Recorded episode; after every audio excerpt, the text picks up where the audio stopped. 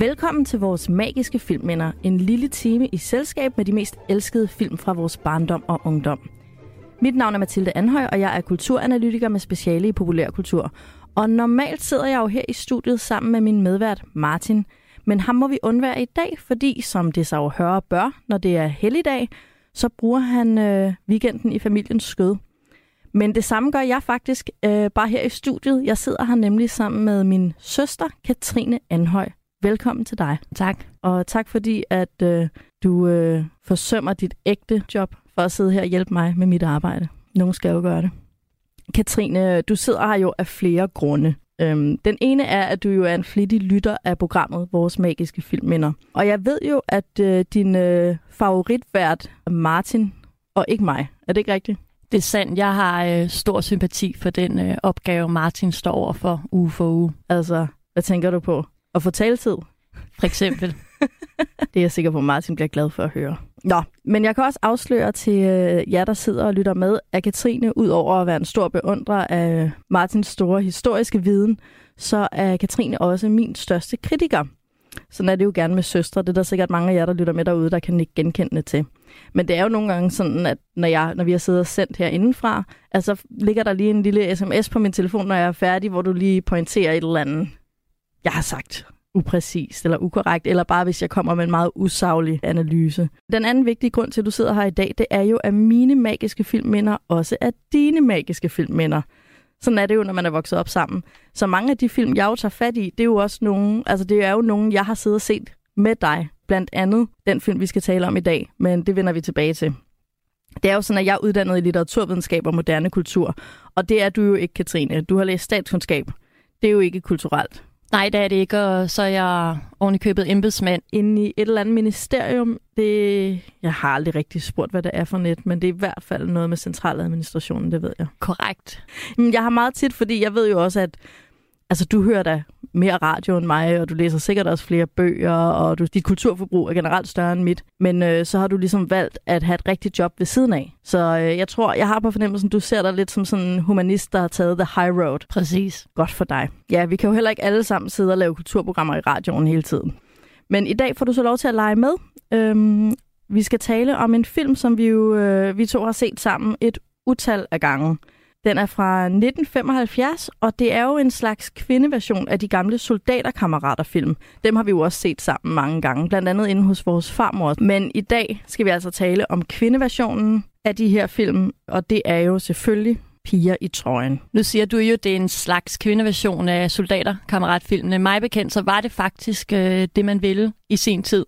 Man havde ligesom lavet øh, soldaterkammeraterne i, øh, fra 58 til 68, og så vil produktionsselskabet prøve at lave en, øh, en ny serie, der genremæssigt lå i forlængelse af det, men øh, så bare med kvinder. Og øh, lige for inden, der havde man ligesom indført øh, kvindelige konstabler i, øh, i militæret, så, så var det oplagt at lave en, en kvindelig version af det, og, og ellers også bare se alt det sjov, der kan komme ud af at sætte mænd og kvinder sammen inde i militæret.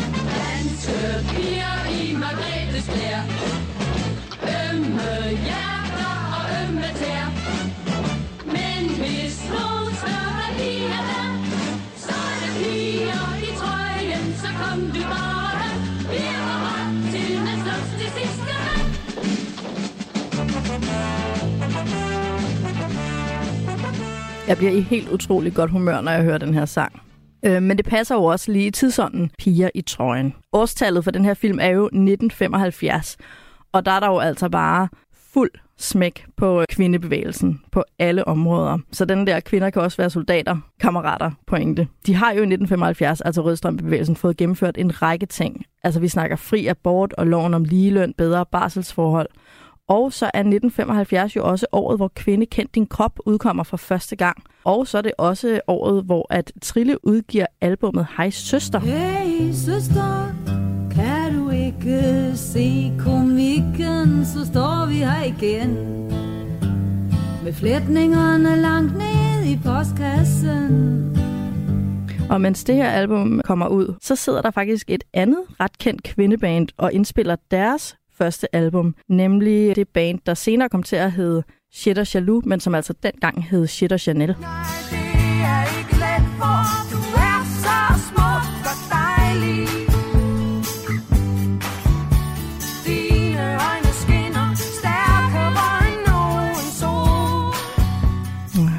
høre de tre dejlige damer fra Shit Chanel. Og øh, også i udlandet er der altså kvinder på dagsordenen i 1975. For det er nemlig her, at FN erklærer, at året, altså året 1975, er det officielle kvindeår.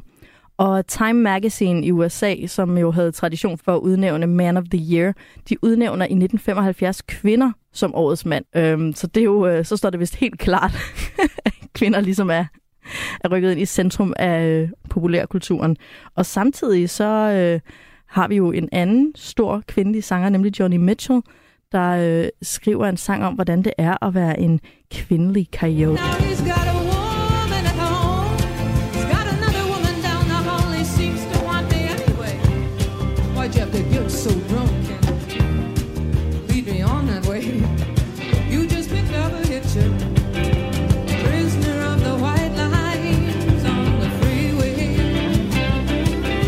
Og det er jo sådan, at det som alle de her kvindelige sanger har til fælles, det er, at de får virkelig indtaget altså rockstjerne livet og rockstjerne status, men de fastholder jo også i, i høj grad følsomhed og, hvad skal man sige, smerten ved kærlighedslivet og alt det her.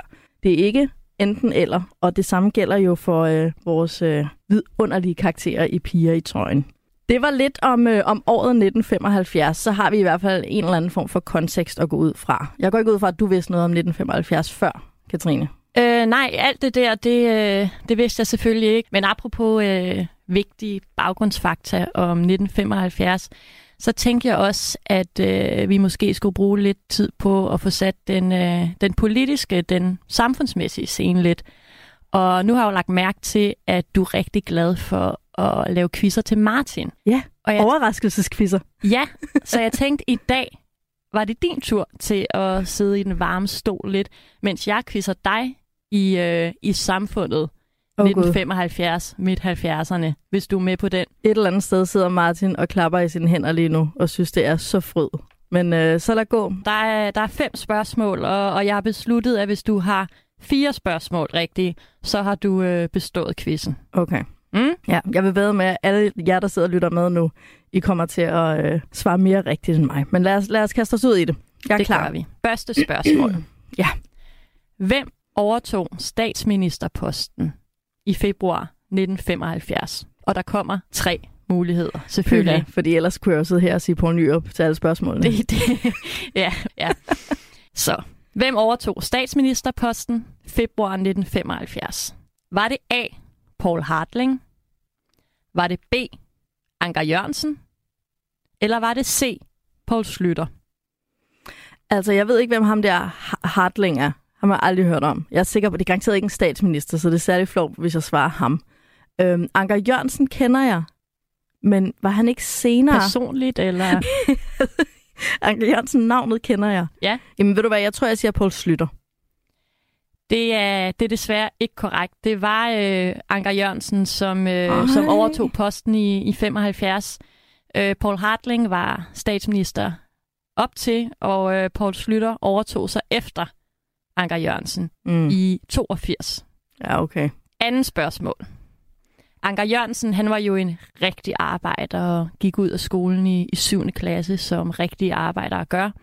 Og det gjorde han for at blive arbejdsdreng på øh, FDB's lager, det som i dag er Coop. I, Altså øh, brusen? Ja, altså Kvickly? den øh, forening, der hedder Coop i dag, hed Okay. FDB dengang. I, øh, I 40'erne må han dog øh, afbryde det her arbejde i en kortere periode, og du skal simpelthen svare mig på, hvorfor. Var det A, fordi han lå syg med tuberkulose Ej, i det er det, der kan ske. Var det fordi B, han under besættelsen valgte at dedikere al sin tid i DKP, altså det kommunistiske parti i Danmark? Var det besættelse i 75? Nej, det er øh, nu snakker vi Anker Jørgensen, og vi er tilbage i 40'erne her. Nå, okay. Så det er baggrunden for hans statsministerpost i Ja. ja. 75, Okay. kunne man sige. Ja, så det er nok ikke tuberkulose. Du får alle mulighederne igen her. Tak skal du have. Fordi han lå syg med tuberkulose. Var det B, fordi han valgte at dedikere al sin tid i DKP? Eller var det C, fordi han skulle aftjene sin værnepligt? C. Han skulle aftjene sin værnepligt. Fordi piger i trøjen. Det er korrekt. Yes, Du mand! kender mig for godt. Hans forældre døde faktisk af tuberkulose, da han var fem år. Så Mm. lidt tidligere end her i 40'erne. Og øh, i forhold til mulighed B, der var han mig bekendt aldrig involveret i, øh, i DKP, men han, øh, han var frihedskæmper i, øh, i 40'erne. Ej, hvor kan du få flettet meget information ind i øh, jeg- spørgsmål. Det her handler bare om, at jeg skal uddannes, kan jeg mærke. Jeg tænker, at øh, det, var, det var eneste mulighed for at gøre det. Ja. Så går vi til tredje spørgsmål. 1975, hvor pigerne i trøjen er fra, er også året, hvor man laver en stor reform af folkeskolen. Og der laver man en række forskellige ting om i folkeskolen. Og du skal så fortælle mig, hvad der ikke fulgte med den her reform i 75. Okay. A. Man indførte enhedsskolen, altså den 12-årige undervisningspligt, hvor man øh, afskaffer regelskolen, så man ikke længere øh, skal gå ud af 7. klasse. Altså sådan, så alle skal gå fra 0. til 9. Yes, lige præcis. Var det B, at øh, man forbød spanskrøret, og at man altså måtte øh, afstraffe børnene korporligt? Altså, at man så måtte slå dem med hånden. Ja, altså slå dem. Slå dem med et spanskrør, slå dem over hovedet. Men altså, må man, var det, at man afskaffede, at man måtte slå dem, eller måtte man bare ikke slå dem med spansk rød? Du, må, du måtte ikke øh, slå dem over Okay. okay. altså at man ikke måtte slå børn mere. Ja. i skolen. Ja. Eller var det C, at husgærning blev omdøbt til hjemkundskab, og derudover blev øh, gjort obligatorisk for drenge, og ikke kun piger, som det havde været hidtil i folkeskolen. Hvad for en af de her tre var ikke noget, var ikke der med. følte med 75-reformen? øh, det der med, at- at man ikke må slå børnene mere. Hvorfor tror du ikke det? Jamen det er fordi, jeg tænker, at det bliver nødt til at være noget med, at drenge også skal have hjemkundskab, fordi 1975, der er bare så meget køn op i tiden, og øh, kønsroller og sådan noget, så selvfølgelig skal drenge have hjemkundskab. Og det der med enhedsskolen, altså med, at man skal gå i 0. til 9. klasse, det virker bare sådan meget folkeskolereformagtigt. At, at man laver noget, der hedder enhedsskolen. Det lyder meget tørt og embedsmandsagtigt. Ingen kritik selvfølgelig. Mens den der med at slå, altså der kunne jeg både for, altså jeg kunne godt forestille mig, at det var sket tidligere, at man havde gjort det forbudt at slå, og jeg kunne også godt forestille mig, at det ikke er blevet gjort forbudt endnu, fordi det har man ikke lige taget sig af. Så øh, den, den er ude. Men det er helt korrekt. Det havde man gjort langt tidligere. Oh, Ja. Det, blev, øh, det blev, blev forbudt i 1967. Yes. Har jeg klaret det? Vi har faktisk to spørgsmål tilbage. Ej, jeg er helt træt allerede. Ja. Uh. På et tidspunkt i, øh, i den her film, vi skal til at snakke om, der har øh, hovedpersonens bror, Victor, jo sørget for, at der står en masse venstreorienteret graffiti på, øh, på vores hovedpersons Mariannes bil, Mm. så hun kan blive smidt ud af militæret. Der står, vi elsker Mave og Rød Front og ud af NATO og, og nej til EF, som danskerne jo på det her tidspunkt øh, havde været til folkeafstemning om. Nå. Du skal sige mig, hvilket år danskerne havde stemt om EF. Og jeg kan godt afsløre, at det ikke er 1975. Det er sket på det her tidspunkt. Ej, det Og kan jeg ikke. mulighederne er, er det A, 1972, B, 1973 eller C, 1974. Jamen, det har jo ikke gjort det chance for at vide. Er der nogen, der ved det? Så har, 73. Jeg siger 1973. det var 1972. Ej. Men det var tæt på. Ja, tak. Sidste spørgsmål. 1970'erne, det var jo også tiden for, øh, for pornoens frigivelse i Danmark. Det var i 1969, at, øh, at Danmark var det første land, som, øh, som frigav billedpornografien. Og i Danmark, der havde vi, øh, som du nok ved, de her øh, sengekantsfilm. Og Finn Henriksen, der har lavet Piger i trøjen, øh, var også manuskriptforfatter på mange af de her sengekantsfilm og producer. Men øh, derudover så er der også øh, en af vores kvindelige karakterer i Piger i trøjen. Der var en stor stjerne i, i sengekantsfilmene og generelt begærsobjekt for, øh, for danske mænd på det her tidspunkt. Faktisk så meget, at øh, Rødstrømperne udgav en, øh, en rapport med hendes navn og beskrev hende som den her mandsjuvenismens kvindelige lakaj, der underminerede kvindekampen. Ej, jeg hader, når kvinder angriber kvinder. Ja, Det, det var ikke så godt. godt. Men du skal svare mig på, hvem er, hvem Jamen, er jeg vores ved kar- faktisk, hvem det er. Ja, Ja. så får du ingen valgmuligheder. Nej, det er Marianne. Det Ja, er altså, det var hovedpersonen. korrekt. Men ej, hvor er det strengt at angribe. Mega skøn Marianne. Ja, og, og decideret øh, navngive sin rapport, Birte Tove-rapporten, som, øh, som den her skuespiller hed. Øhm, Der er også bare så mange mænd, man kan angribe, så jeg tænker bare lidt, altså, så siger du Finn Henriksen-rapporten. Ja. Altså, Jamen, det er lidt hvis det er det, ikke? Derudover var Magda vist også med i nogle film, men, men jeg tror ikke, hun var lige så stor en stjerne. Øh, men øh, det dykkede jeg ikke øh, længere ned i i, går aftes, da jeg, da jeg sad og forberedte mig. Det var quizzen. Jeg, øh, jeg bestået? undlade at tælle dine øh, point sammen, fordi øh, jeg er ret sikker på, at du ikke bestod den. Det kan du måske bare have i baghovedet næste gang, du quizzer Martin. At øh, sådan en overraskelsesquiz, det er sgu ikke for, Det er ikke det er ikke for børn. nej. Nej. Ja, men jeg synes, vi lægger den quiz bag os, og øh, så tillykke til alle lytterne, der sikkert havde øh, alle spørgsmål rigtige. Øhm, lad os få snakket lidt om piger i trøjen. Vi har jo set den virkelig mange gange. Jeg føler også, vi så den under øh, corona-nedlukningen. Det gjorde vi nemlig. Sidste, sidste år, Jeg sidste år købte igen. den på DVD inde på Guga, fordi Ja. ja. jeg blev så nostalgisk og Ja. var sådan, nej, vi skal se piger i trøjen igen. Øhm, hvis vi skal starte med at opsummere plottet, så øh, handler det jo om den her, altså vi har den her Oberst, Oberst Waldorf, han har to børn, Victor og Marianne, og øh, i den her Waldorf-familie, der har der været øh, soldater i familien i generationer lige siden Napoleonskrigene, for vi at vide. Og problemet er jo nu, at vi er i 1975, og Oberstens søn Victor er en venstreorienteret hippie, som ikke vil i hæren. Han er altså militærnægter. Og det er en kæmpe sorg for den her oberst og familiens ære, og ingen Waldorfer i trøjen. Og derfor er det sådan, at oberstens datter, oberst Waldorfs datter, Marianne Waldorf, hun vælger simpelthen at øh, benytte den her mulighed, der er ved, at kvinder også kan være i hæren, og så melder hun sig øh, til at være soldat i stedet for sin bror. Så øh, fylder, altså rigtig meget film går så ud på, at vi følger Marianne i hæren og øh, ser, hvordan hun klarer sig, og hun bor på værelse med, hun har tre roomies inde på sit værelse, dem kommer vi også tilbage til. Men øh, det andet, den anden del af plottet er, at Marianne er forlovet med en, en blød mand, der hedder Holger. Og øh, Holger, jeg vil ikke sige, at han er venner med Victor, men øh, de kender hinanden, ikke? De er bekendte og sådan har noget interaktion. Og da Marianne så melder sig i hæren, så har de lidt en, øh, et fælles formål. Så laver de lidt en alliance, fordi de vil selvfølgelig have hende ud af hæren. Holger vil have Marianne ud af hæren, fordi at han, er, han skal være skibsredder, og han skal have en pæn, øh, øh, hustru, som øh, han kan spille tennis dobbelt med med Dupont. Hvem så Dupont er, ved jeg ikke lige, men det er en super fed karakter, vi bare aldrig møder. Er der ikke to af dem? Jeg, fø- jeg føler, Altså Holger Tintin? siger Duponts med S. Nå, ja, men tror du ikke, det er et ægtepar? Nå jo. Altså Dupont, det de nok. skal til te hos Dupont, og Ja. ja. så skal de spille tennis med Dupont. Ja.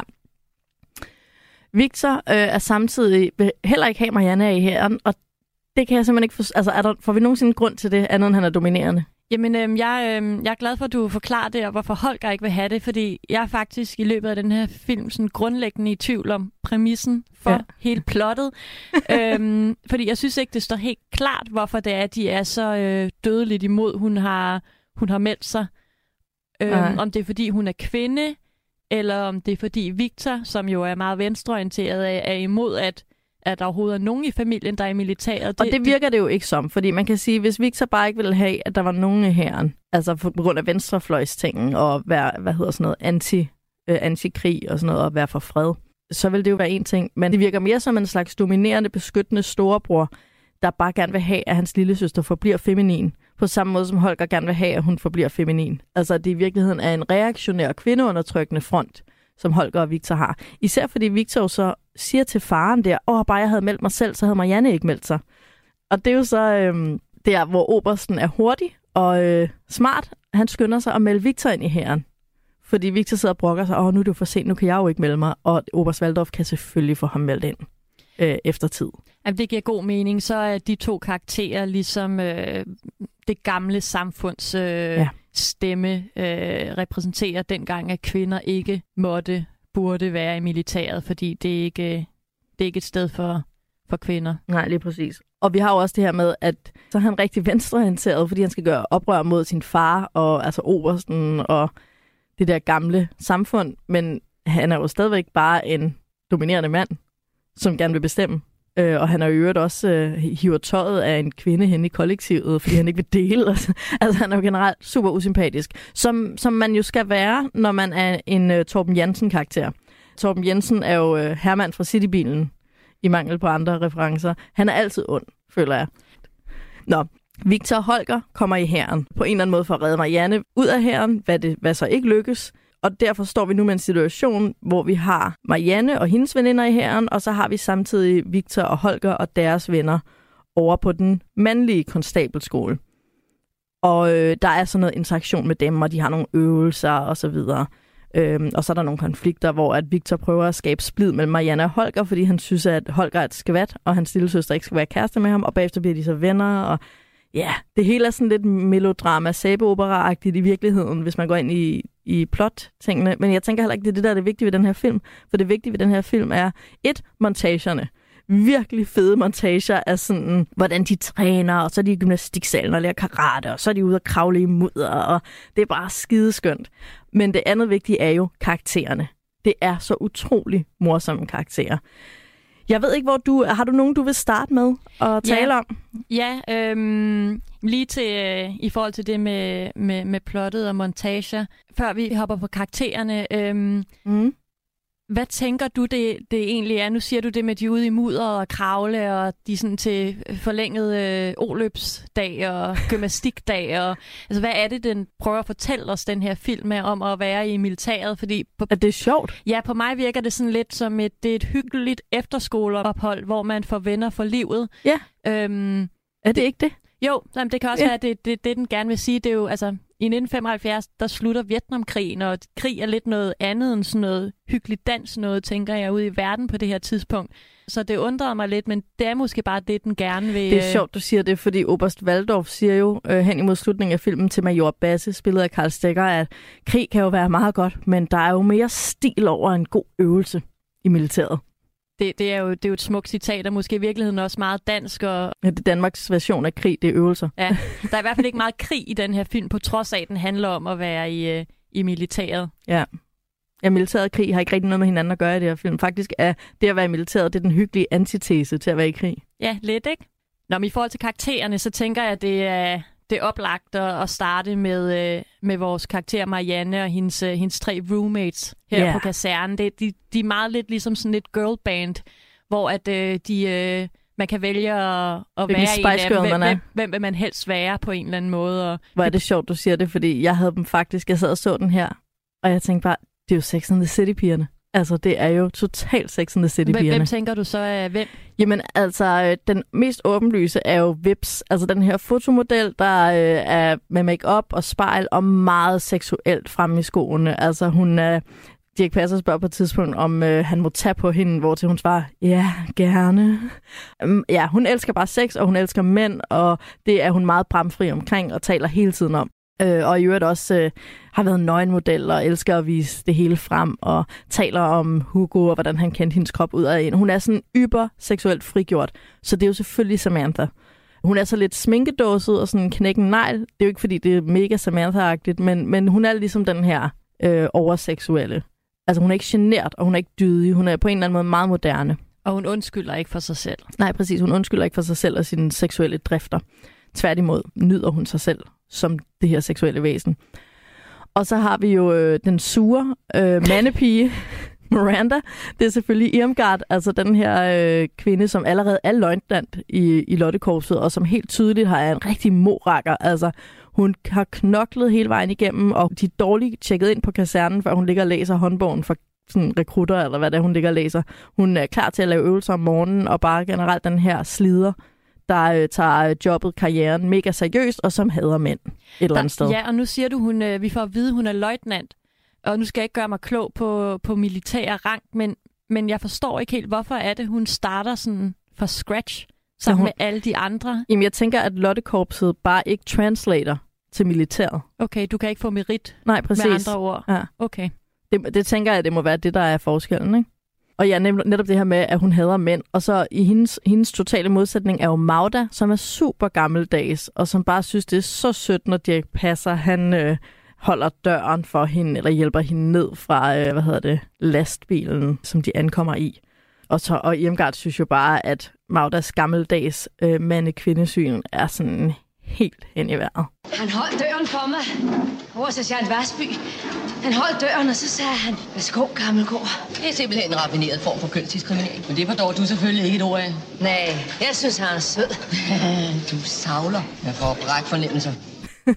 Altså, det kunne Miranda jo godt have sagt. Det kunne hun helt sikkert godt have sagt. Til Charlotte. Øh, ja, Og så tænker jeg netop, at vores hovedperson er vores hovedperson. Altså Marianne er Carrie, og selvom hun jo på mange måder ikke minder om Carrie, så er hun jo den her rap i replikken. Hun har nogle, nogle øh, kvikke tilbage øh, svar til blandt andet til Kirsten Walter og også til nogle af mændene. Og hun er meget reflekteret, og hun er meget følsom. Altså hun er den, vi bedst kan relatere til, fordi hun er mindst karikeret. Og så er hun jo i øvrigt den, sådan, hvad skal man sige, den åbenlyst pæneste, hvad altid er godt at gøre ved en hovedperson, for så vil vi alle sammen være hende. Det tror jeg helt sikkert, du har ret i. Hun skal ligesom være den, som øh, vi identificerer os med. Ja. Øhm, det ved jeg nu ikke, om jeg gør. Jeg synes egentlig, hun er lidt irriterende, tror jeg. øhm, Hvordan kan du sige det? Det har blandt andet noget at gøre med... Øhm, altså nu er hun i militæret, hun har taget en, en bamse med. og så kommenterer de andre piger på... Øhm, de kan ligesom se, hun ligger nede der i sengen og, og hiver sin bamse frem og lægger øh, den der bamse på hendes pude. Og så siger de, nej, Marianne har en bamse med. Og så siger hun sådan helt pattet, det er ingen bamse, det er en maskot. I stedet så- for bare at stå ved, at hun har en bamse med i Ja, seng.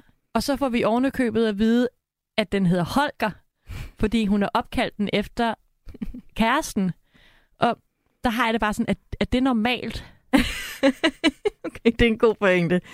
Jeg medgiver, at øh, maskotten Holger, eller bamsen Holger, altså det er jo en fin parallel til den her bløde mand. Altså den her bløde bamse. At det ligesom er Holger. Øhm, jeg tror jo også, at bamsen tjener det formål, at vi skal, den skal være symbolet på, at Ma- at Marianne nemlig er den følsomme af pigerne. Lidt ligesom Magda har sin lever på steg, ikke? Og øh, Vips har sit spejl. Fordi hun er den der, der altså, er, hele tiden tænker på sit udseende, ikke? Og Irmgard har ikke nogen rekvisitter, fordi hun er bare en soldat og ikke andet, ikke?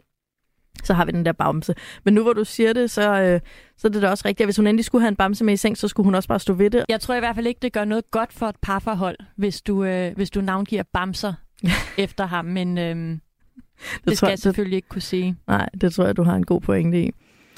Nå, men de her fire piger, eller fire kvinder, de har jo en skøn sådan, udviklingsarke, hvor at man får set deres, de har jo deres svagheder, de har deres styrker, og hvis vi nu for eksempel starter ved hovedpersonen Marianne, så er det jo helt åbenlyst, at hendes øh, svaghed, den er noget med den her følsomhed, ikke? men at hendes styrke samtidig er, at hun er ret eftertænksom.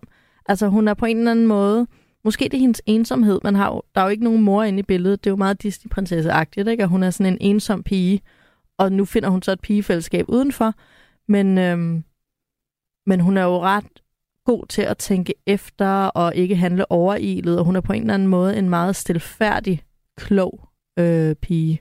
Øh, mere tydeligt er det dog med de andre med de her svagheder og styrker, fordi Vipses svaghed er jo helt, helt tydeligt det her med, at så vil hun ikke ned i en flod, og nu knækker hun en negl. Altså det er alt den her sarthed omkring udseendet, og hun kan ikke bruge skudsværte til at kamuflere sig, fordi hun hun er bange for det Max Factor-mærket, og det kan hendes hud ikke tåle, og hun kan kun bruge Elisabeth Ardens skudsværte. Spændende, hvor man kan købe det. Og det er jo det, der spænder ben for hende.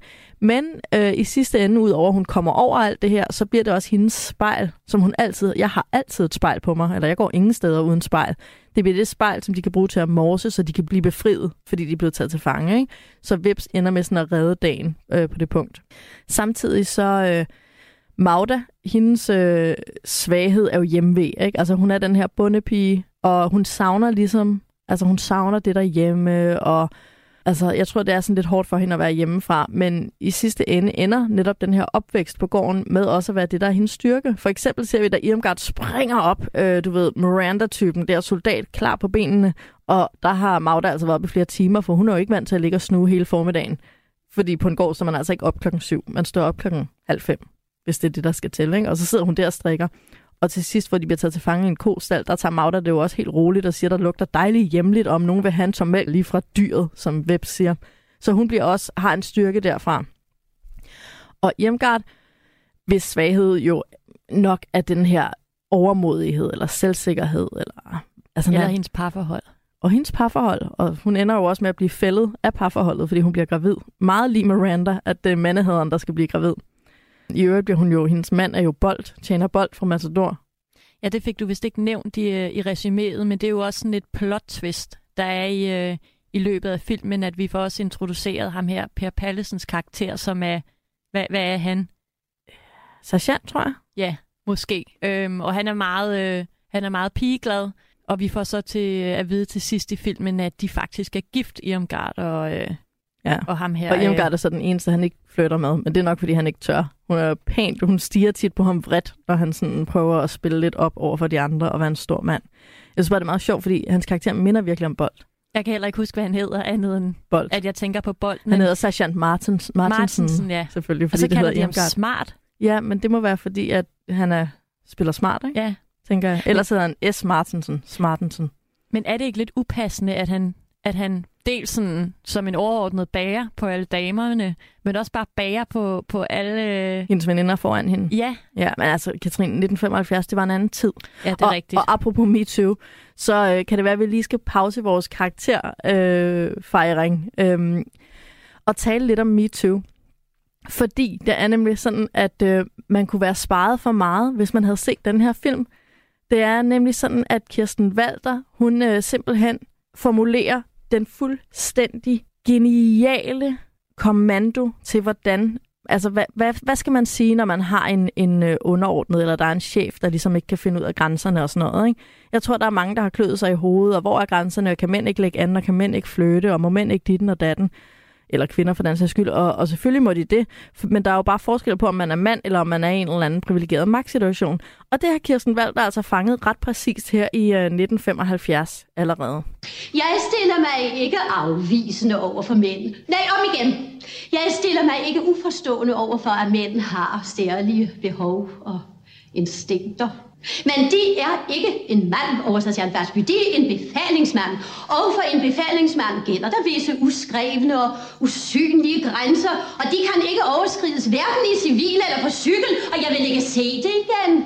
Så for alle andre derude, spil det her klip. Der er ingen tvivl. Det er jo den, øh, en af de fedeste karakterer i den her film, Ja. Kirsten Walters, øh, Kirsten Walters rolle. Det kan være, at vi lige skal tale lidt om hende. Ja, hun er bare, hun er jo sådan helt iskold. Hun gider ikke noget pis med Nej. nogen. Hverken med Marianne eller især med Dirk Passer. Hun har, hun har ingen tålmodighed. Nej, det var så sjovt, da hun møder Dirk Passer og fortæller ham, at hun godt kender hans type, og han er sløv i koderne, og så kalder hun ham en evighedssergeant. det er fedt. Nå, øh, ja, jeg har, hun er jo Melgaard, Kirsten Walter. Og det er sådan, ja, hun er nemlig, hun er benhård, men hun har jo en af kildeshæl, og det er jo, at øh, hun er liderlig slash forelsket i premierløjtnant Pros. Det kan man så ikke forstå, hvorfor. Han må være det mest irriterende menneske i verdenshistorien. Men øh, kontrasten er ret vild, det her med, at hun på den ene side er sådan ret hård, Når de har ligget under mig i tre uger, så er de helt op på de spanske hæle. Eller også så er de sygemeldt. Er de bange for mig? Nej, senior sergeant Melgaard. Det er fordi, de ikke kender mig nu. Altså, hun er benhård. Der er ikke noget der. Men øh, lige så snart hun så møder premierløjtnant Pros, så, og det kan jeg virkelig relatere til det her, så vil hun gerne score ham. Og hun ved ikke rigtig, hvordan hun skal score ham andet, end at prøve at lade, som om hun i virkeligheden er feminin. Og det er fandme sjovt. De øh, interesserede meget for det svage køn. Jeg indsamler informationer til belysning af Connexen og vor tids, som de så rammende kalder det svage køn. Hvor de dog har ret. Premierløjtnant Roth. Ret i hvad? Det, det er en stærk scene. I øvrigt øh, jo den karakter, premierløjtnant Pros, virkelig svært at sige. Ja, det er det. Øhm, som jeg personligt identificerer mig mest med. Det, det er jo lidt uklart, om man kommer for at lave tilsyn eller et forskningsprojekt. Han kommer i hvert fald for at lave en eller anden rapport. Ja. Ja. For Rigsrevisionen, der er ikke rigtig nogen, der ved det. Nej. Øhm, Han er sådan lidt antropologagtig, ikke? jo, det er det. Han Altså, han prøver også, at studere dem i deres habitat, uden at påvirke dem. Ja, men samtidig er han lidt tilsynsagtig. Han er jo også med, med Dirk Passer ude og, øh, og følge efter Marianne i sådan en scene, fordi de skal finde ud af, om hun... Øh, Er rød. om hun er rød, ja. Øhm, han siger også på et tidspunkt, øhm, det ved jeg ikke noget om. Det er uden for mit ressort. jeg glemte lige at sige, at Melgaard, når hun så, altså Kirsten Walter der, når hun sidder og flytter med øhm, premierløjtnant Pors, så sidder hun og øh, kaler med en gaffel. Øhm, bare sådan i sin iver for at være feminin, sidder hun sådan og øh, holder den her gaffel på en eller anden måde, og hun holder den sådan mellem fingrene. Og da hun er færdig med at flytte, er hun kommet til at bøje den her gaffel, så den har fået sådan en 90 graders vinkel, fordi hun i virkeligheden jo er benhård og bumstærk, og ikke er, overhovedet er den der, hvad har de dog ret, Premierløjtnant Pros type. Det er så skønt det der med, at det tror jeg også bare godt, man kan relatere til, at så prøver man lige at finde sit feminine jeg frem, når der lige er en, en dejlig mand, man vil have fingre i. Ja. En anden, der har en, øh, en skøn dobbeltside, øh, kønsrelateret, det er Major Basse, som er spillet af Karl Stegger. Han er også rigtig hård udenpå, Når de nye møder i morgen overtager de tredje gruppe. Vel, major. Og fjern så de cykelspænder fra min hue. Brrr. rigtig sur mand. Men i virkeligheden, så er han jo også bare en blød basse. Ja, Christoffer, far skal nok reparere din kanon. Jeg har jo også andet at bestille. Jamen, nu skal du være sød, Christoffer, ellers siger far det til mor, når far kommer fra kontoret. Det er selvfølgelig også en 1975 og en film, der hedder Piger i trøjen. At vi hele tiden skal forstå, at mænd ikke kun er hårde, og kvinder er ikke kun øh, feminine. Ikke? Altså, så, og nogle gange så leger mænd hårde, mens kvinder må lege feminine. Det synes jeg jo er en dejlig pointe. Øh, en anden scene, som jeg jo synes er øh, meget sjov, selvom den er sådan helt sindssygt upassende, det er jo den tykfobiske scene, hvor at samtlige piger på øh, det der værelse, altså de andre roomies, de øh, er efter Magda øh, med hendes, jeg ved ikke, hendes spisevaner og eller hendes vægt. Det starter med, at Web står og kigger i nogle af Mariannes øh, sådan kommunistblade, hun har fået tilsendt øh, i Victors venners plot for at få hende smidt ud fra militæret. Leverpostej. Mor synes, jeg alt sammen var så forskrækkeligt, da jeg var hjemme. Synes I også det? De er der noget småfede, de kunne sagt, piger. Hende der, hun ligner dig, Magda. Vil du smage? Der er løg i. Man kan ikke æde sig gennem livet, Magda. Altså, det er jo vildt upassende. Jo, og der, jeg mindes også, der er sådan en scene, hvor de skal springe buk i, øh, i gymnastiksalen, hvor at alle øh, elegant hopper over, men, men vi skal ligesom, Magda, hun kommer ikke over, og vi skal ligesom forstå, at det er, fordi hun er noget, noget tung i, i røven, ja, tænker Præcis. jeg. At hun sådan humper Og det er, på den der det, buk. det er et komisk indslag. Ja, det er det. Og så er det så Dirk Passer, der skal hjælpe hende videre, og der er altså... Det er ikke, fordi hun ser tyk ud ved siden af Dirk Passer. Nej. Og ligner hun en lille nips. Det, det, er, det er lidt upassende, Ja, de scener den med var ikke hende, gået i dag. jeg. Men altså... Ja, ja. Nå, hvad skal vi ellers tale om? Vi, vi mangler at runde Dirk Passer. Ah, ja. faktisk. Han er jo... Øh, altså, hvad er det, Victor kalder ham på et tidspunkt? Et stort bundemøbel. Så vil jeg, så jeg, tror, der er nogen, der vil kidnappe Du skulle Marianne. ikke tænke dig for alvor at springe rundt i det der åndssvage kostyme. Det klæder dig helvede til. Nå, det er måske dem, der er kidet, hvad så? Pas dig selv, dit store bundemøbel.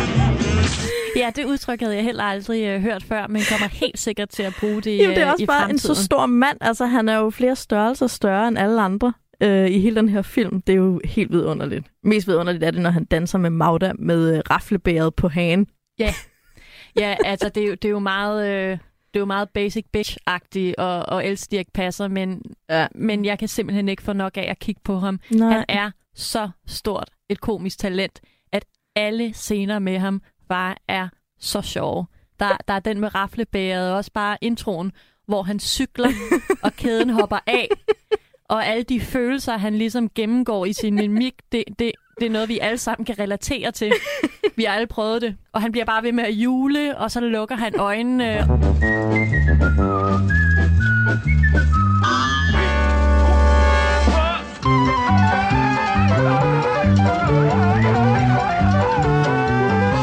Han videre. Ja, det er så Det sjovt. er så fantastisk. Ja, det er virkelig sjovt. Men det fedeste er, når han bliver lukket ind i den der øh, folkevogn, den der lille boble. Han er jo større end den, og han Ja. vejer 100% mere Ja. end den. Og så ligger han derinde, og hver gang han drejer sig, så hele bilen er jo ved at dreje med ham. Det vil aldrig ske, at øh, Marianne, som jo kører bilen, ikke vil opdage, at han lå derom. Hvordan kan man sidde i verdens mindste bil, og Dirk Passer liggende på bagsædet og ikke opdage det? Men hun opdager det jo så også til sidst. Men apropos det, så synes jeg, det er meget sjovt. Vi har jo de tydelige kvindetyper, men vi har jo også de her altså mandetyper, og netop ham her Pros, øh, den her intellektuelle antropolog, premierløjtnant, han er jo mega mansplainer, og han er jo filmens skurk i virkeligheden. Det er jo ham, der ligesom ikke tror på kvinder, og ikke tror på demokrati, og Øhm, og så har vi jo Victor, som er den, udenpå er han ligesom en venstreorienteret type, men indeni er, indeni er han jo mega usolidarisk øh, med kvinder, med folk, altså hvad skal man sige, alle, der er i en sværere position end ham, trumler han henover. Altså det er det mest anti-venstreorienterede værdi nogensinde, ikke? At han er så undertrykkende. Øhm, men han bliver jo så også, her ser jo så også værdien i, at han er så undertrykkende og skynder sig og, og få frem ham. Det var der, hvor han i virkeligheden øh, hørte hjemme, ikke ude på, ude på venstrefløjen. Nej, præcis. Ikke over i kollektivet. Øhm, så er der Per Pallesen, øh, altså, som vi også har været inde på. Ikke? Han, det der med, at han spiller stor mand og krigshelt. Åh, han, øh, han har en granatsplint. Og, Hvorfor? Øh, nu er han jo gift med, med Irmgard, får vi at vide. Hvad er de faldet for med hos hinanden, hinanden. tænker du? Ja, det er meget interessant, faktisk. Jamen, det kan jeg simpelthen ikke svare på. Nej. Det er det mest usandsynlige par i Ja, det er meget svært at se for sig. Men der til sidst, det er måske også fordi, de er i en... Altså, vi ser jo ikke Irmgards bløde side på noget tidspunkt. Hun er jo bare sur. Ja, det gør vi jo så der, hvor hun finder ud af, at hun er, er gravid under skydetræningen, Ja. og hun ligesom kaster sig ind i. Disney-prinsesse-style. Ja, det, det var også meget, øh, meget ja. uh, out of character. Hun kaster sig ned i græsset, og så hulker hun. Ja, det er meget, øh, det er ultra feminin. Det er nok det mest feminine i hele ja. filmen. Men vi ser også til sidst, hvordan han står og holder om hende, og så er hun sådan blevet blød og kærlig. Øh, det ved jeg heller ikke, om er troværdigt for hendes karakter, men øh, Men der, altså, hun er jo ikke hovedperson, så vi dykker ikke ind i det, så det bliver bare måske lidt magert karakter og bygning. Nå, men den sidste mand, som jeg gerne lige vil nå omkring, det er jo Holger. Han er jo netop det modsatte, ikke? Han er jo blød udenpå. Altså, han er sådan fin... Og indeni. Og, og indeni. Han er jo en bamse. Han er jo en Bamsen Holger. Altså, nu taler jeg om menneske Holger, Ah, manden okay. Holger, og ikke Bamsen Holger. Men han er sådan rene negle og pænt tøj og velfriseret og ultra høflig. Der er også en, øh, en scene, hvor lige da han er ankommet til hæren og øh, fortæller ham, at han ikke skal sige tak eller mange tak, og han får kun, hvad han har krav på. Og det eneste, han skal sige, er, jeg vil have gradsbetegnelse, nej, have gradsbetegnelse. Hvad jeg ikke forstod, da jeg var lille, men jeg nu forstår, er, det han mener, sergeanten der, det er indsæt den korrekte gradsbetegnelse. Altså, jeg vil have sergeant, jeg vil have oberst. Det var forstår jeg først nu, som du siger det. Jeg havde egentlig bare godtaget, at det var en titel, titel, i militæret. Ja, det er jo en gradsbetegnelse. indsæt en gradsbetegnelse. Ah. Men øh, du er ikke alene, for Holger svarer jo så også, ja tak, har gradsbetegnelse. det er jo helt fantastisk. Men det fede ved Holger er jo, at det er jo ham, altså, og han er virkelig ynkelig.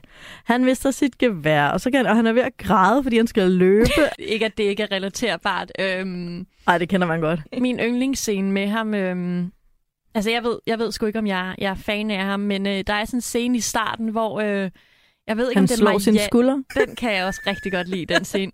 Det er ikke den scene, det er... Jeg ved ikke, om det er Marianne eller Victor. Det er nok Marianne, der er hjemme hos faren der og siger, det er ikke sikkert, at Holger har lyst til at høre på vores familieskænderier. Så svarer, så svarer Holger jo til det her. Det er da kun en fornøjelse. Og jeg ved ikke, om det er sådan min drøm at tage sådan en mand med hjem, eller om det vil i virkeligheden være rigtig, rigtig frygteligt.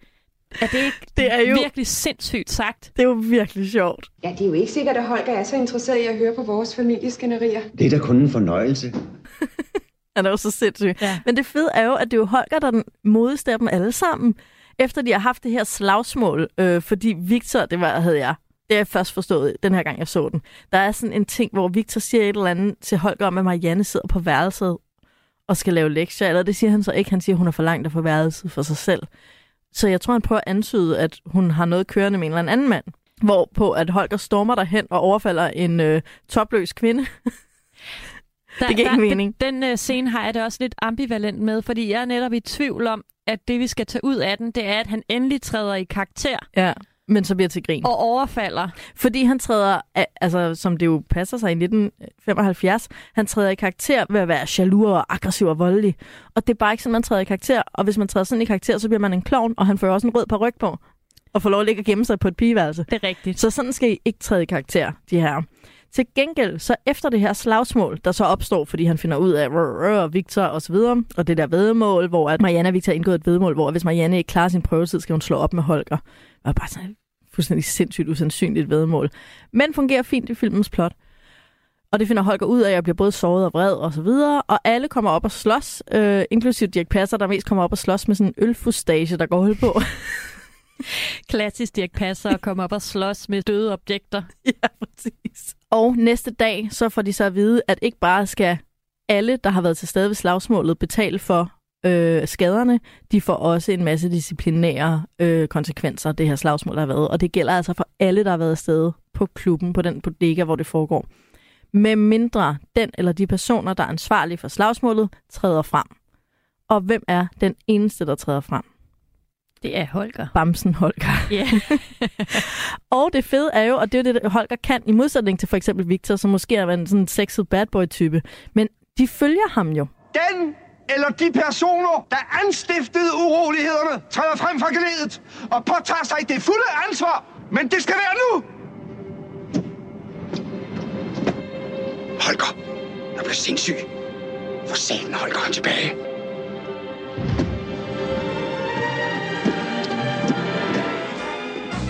Og det fede er jo, og det er jo det, Holger kan, i modsætning til for eksempel Victor, som måske er en sådan sexet bad boy-type.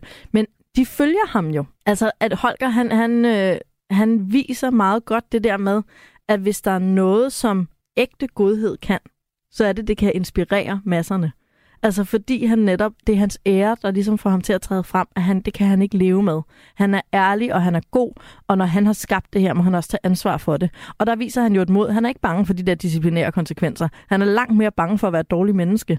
Og det er sådan noget, hvor lige pludselig så kan det inspirere masserne, og så ser vi jo alle de andre øh, soldater, der har været en del af slagsmålet, en efter en. Victor i spidsen, og så bagefter alle de andre, træder frem og deler ansvaret. Og det der med at tage ansvaret på sig, det er jo, en, det er jo den rigtige form for mod, og det er den rigtige form for at træde i karakter som mand. Det er korrekt. Øhm, og det er jo nok også det, at Victor ligesom får respekten for ham, tænker jeg, at Ja. de vil have, vi skal, vi skal tænke. Ja, men lige bagefter har vi jo så også scenen, hvor Victor går hen til ham og siger, at han er en værre kraftig idiot, som man jo siger, når man får respekt for folk. Jamen, det, det er sådan, mændene gør. Ja. Det har jeg også hørt. Ja, du er en værre kraftig idiot, men du er alligevel god nok, Holger. Og så er det så, Holger går tilbage i Bamse Holger mode og siger, jeg tror ikke andet. Det kender man jo godt personligt, at Ja. øh, når man har... Øh, når man har taget sig sammen til at gøre noget, der var svært, at øh, så er man meget modig, og så bagefter, så kan man ikke øh, mærke Som- sine ben, ikke? Nej, præcis, så man at besvime. Ja. Øhm, det aller sidste, vi lige kan nå forbi, det er jo øvelsen til sidst, som jo bliver på en eller anden måde, som Oberst Waldorf, der bliver observatør på øvelsen, det er jo kønnenes kamp. Altså, der er simpelthen piger på det ene hold og drenge på det andet hold, så de kan rigtig lege 1975 i 1975. Altså, hvem elsker ikke pigerne efter drengene? Det er da den sjoveste leg i verden, eller omvendt, drengene efter pigerne. Og der sker jo så det, premierløjtnant Pros for lige øh, observeret, at demokrati ikke virker, og de får valgt en anden leder. Men så sker der det, at først bliver kvinderne taget til fange, og bliver selvfølgelig hånet af den der klassiske mandschauvinist-type. Og så øh, bliver de øh, brudt fri igen via Vipses spejl og Irmgards øh, kundskaber, fordi hun simpelthen har, øh, har studeret sin morse øh, skills nok til, at hun kan morse til Dirk Passer. Og det er nærmest som om, at det er jo det der, det piker. Han er sjov hele filmen, men da han så skal redde de her piger, gør han det ved at vikle sig ind i et fiskenet og vælte en radiostation. og man ved på intet tidspunkt, om det er med vilje, eller hvad der er med vilje. Og så befrier han så alle, og øh, kvitterer selvfølgelig for et køretøj. Og så er der en scene, hvor Dirk Passer simpelthen kører race i sådan en militærjeep med alle pigerne bag i. Og um, den scene kunne jeg se uendelig mange gange. Det, det er godt, du kan, for det, det er en meget lang scene. Ja. Øhm, jeg, jeg synes jo, da øhm, nu sad jeg og kiggede ned på minuttælleren, og den her sidste øvelsescene, jeg, jeg føler lidt, det er slutningen mm. på filmen. Fordi lige inden, der er det jo, vi, vi, vi har en scene, hvor, hvor Victor bliver øh, udtaget til Mm. at fortsætte i militæret. Jeg ved ikke, om han skal være sergeant eller et eller andet. Og, og Marianne, hun er ligesom også lykkes i det Mm. her. Og der er sådan en helt afslutnings... Øh, hvis du kan huske den scene hjemme Ja. hos faren. Hvor de har deres pæne, øh, pæne soldater sig på de der sorte uniformer med slips. Ja, lige præcis. Man, man tror, filmen er, er lige ved at slutte. Øhm, det, det er sådan stemningen, der bliver lagt op til. Men der er faktisk kun gået to tredjedel af filmen på det her tidspunkt. Og så er den sidste tredjedel bare den her øvelse. Og det er også en, en, en hyggelig lang scene, men, men der er et eller andet lidt sjovt i... Øh, altså, jeg var klar på, at filmen skulle slutte efter den scene øh, hjemme hos faren. Jamen, det kan jeg godt følge, det er det, man tror, den skal, men altså, det er god tv. Og, og god musik til, og der er bomber, og så ender det jo så med, at øh, de gemmer sig ved en kirke, hvor at øh, Marianne så bliver gift i hvid brudekjole og soldaterstøvler, så vi kan forstå, at man godt kan være begge dele. Man kan godt både være en feminin, følsom pige og en, øh, en sej soldat. Men for, er, er det det? At fortsætter hun i, øh, i militæret, efter hun er blevet gift? For det var jeg nemlig også lidt Ja. i tvivl om for Irmgard, der er blevet gravid. Hun skal på officerskole til næste år. Okay. Det siger de nemlig. Okay. Eller det hentyder de til, ikke? Så, og jeg ved ikke om Marianne, altså Marianne var jo, det finder vi ud af midt i filmen cirka, at hun var jo også i militæret, ikke kun for at redde slægtens navn, men også for at gøre oprør mod sin storebror. Fordi at Victor har haft travlt med at gøre oprør mod forældrene, men til gengæld har han været så dominerende, at Marianne har måttet gøre oprør mod ham. Det var også velkendt, øh, den, øh, det forhold, vil jeg sige. Det kender du Sådan godt. er det jo at være den yngste. Sådan er det, ja. Så alle oprørende mod forældrene taget. Det er jo det. Så må man finde på noget andet, ikke? Ja. Jamen, øh, Katrine, du bliver nødt til at være den savlige her, for jeg elsker den her film højere end livet selv, og jeg synes selvfølgelig, at den skal i filmskattekisten. Og det er jo sådan, at mig og Martin plejer at sige, at du skal have tre argumenter. Og mine tre argumenter er, at det er mega god pigefilm. Altså sådan det her med venindetyperne, og hvordan de interagerer og sådan noget. Krop, det har han altså. Der er nu noget kært ved store mænd, ikke? Det er måden, de holder os nede på. Hvem? Mændene selvfølgelig. Kan du slet ikke lide mænd i omgang? Jeg er gift. Så det er derfor, hun ikke kan lide dem. Øh, så synes jeg, det er en vild, sjov Dirk Passer-film. Og Svend Vasby ellers. Jensen. Det minder mig om noget. Noget ubehageligt. Sergeant Bass! Major Basse. Det var tider, var. ja, jeg mener, alle, alle begyndelse kan jo være svære. Og så synes jeg, det er en virkelig godt humør lege soldater. Jeg ved godt, det er problematisk at lave sjov og ballade og hyggestemning ud af krig, men jeg bliver bare i så godt humør at se den. Jeg synes, det er en kæmpe humørbombe, den her film. Det er mine tre argumenter. Jeg synes, din, dine tre argumenter er måske noget generiske end... Okay, men jeg har nogle andre argumenter. Det var ikke så konkret det, det er, på filmen, vil jeg sige. Det er komiske karakterer, og det er sådan meget tidstypiske tematikker, de tager op, og de leger med, den, med dem på en behagelig måde. Det var nogle gode argumenter. Jeg synes også, at det er en, øh, det er en magisk filmperle, Er det det her. en Jeg magisk er, filmperle? Jeg er godt underholdt fra start til slut, og karaktererne er helt fantastiske, og skuespillergalleriet er helt vanvittigt. Ja. Så, øh, så jeg synes også, den skal over i skatkisten. Så vi har simpelthen en beslutning. Det har vi. Yes, mand. Jamen, øh, lige inden vi siger øh, farvel og tak for i dag, så kan vi måske lige nå at se, om vi har nogle øh, tidstegn fra 1975, som vi lagde mærke til i filmen. Altså et eller andet, der var, virkelig havde succes med at få os til at glemme 2022, og i stedet for at tage os direkte tilbage til 1975. Det mest åbenlyse er jo øh, samtlige mandlige karakterers pagehår. Ja, det tænkte jeg også over, også i militæret. Må man de var det ikke, her? øh, altså, de havde, de havde meget langt hår. Alle de har sammen. alle sammen det der pandehår, og så ned til skulderlængde, ja. 70'er hår. Men det andet, jeg stussede over, det var, vi har jo den der Vips-karakter, øhm, og da hun så skal lære at gå som en soldat, det bliver hun så sat i gang med, og så lige så stille, så sådan glider hun over i sådan en catwalk. Og det er den mest 70'er-agtige catwalk, fordi nu til dags går de jo med sådan nogle hårde, små, aggressive dung-dung-dung-skridt. Men det Vips præsterer, det er den her hoftesvingende, glidende med det ene ben langt ud foran det andet, øh, og en hånd i hoften, og virkelig sådan sejler der ud af. Der tænker jeg bare, der var ingen unge i dag, der ville forstå, at det der var en model catwalk. Det, det er en rigtig fed scene, det der. Det, det synes jeg er et godt tidstegn. Det jeg øh, tænkte øh, var, var særligt øh, dejligt 1975-agtigt, det er øh, der, hvor øh, Dirk Passer og Paul Hagens øh, karakter, de, er, de er ude og følge efter Marianne, fordi de skal se, om hun laver et eller andet ulovligt venstreorienteret øh, arbejde. Der skal de jo klæde sig ud for ikke at blive øh, opdaget. Og Paul Hagens outfit der, de der store sorte solbriller, og den der hat og den der kæmpe trenchcoat. Han ligner meget en Olsenbanden karakter faktisk også. det er rigtigt. Og sådan, sådan så skurke bare ud i 70'erne. Karl Steggers karakter siger jo også, hvorfor render du rundt forklædt som en, som en filmskurk? Øhm, så det outfit sammen med den musik, de har lagt under i den her scene, som er så 70'er-agtigt.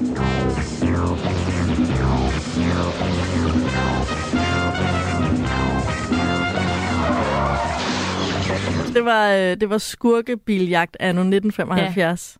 Ja. Jamen altså, genialt. Ja, men øh, Katrine, det var øh, alt for i dag. Tusind, tusind tak, fordi du gad sidde her og øh, snakke om vores fælles yndlingsfilm sammen med mig, og tak fordi, at du ikke forhindrede, den kom i filmskattekisten. Jeg ved, du sikkert havde lyst til at hæve, det, hæve standarden, eller være mere kritisk, eller et eller andet, så jeg synes, det er godt, du også stadigvæk har et hjerte derinde i den kolde embedsmand. Det er godt at vide. Ja, og øh, det var altså det, vi nåede i dag. Og så er der jo bare tilbage at sige, at øh, jeg selvfølgelig håber, at I alle sammen vil lytte med igen i næste uge til endnu et af vores magiske filmminder her på Radio 4.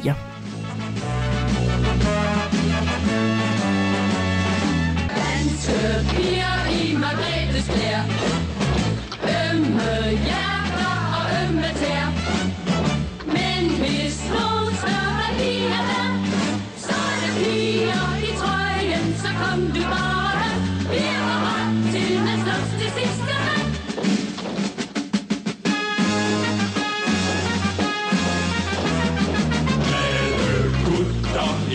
i kongens Danske jenser med ømme tær En for alle og hver især.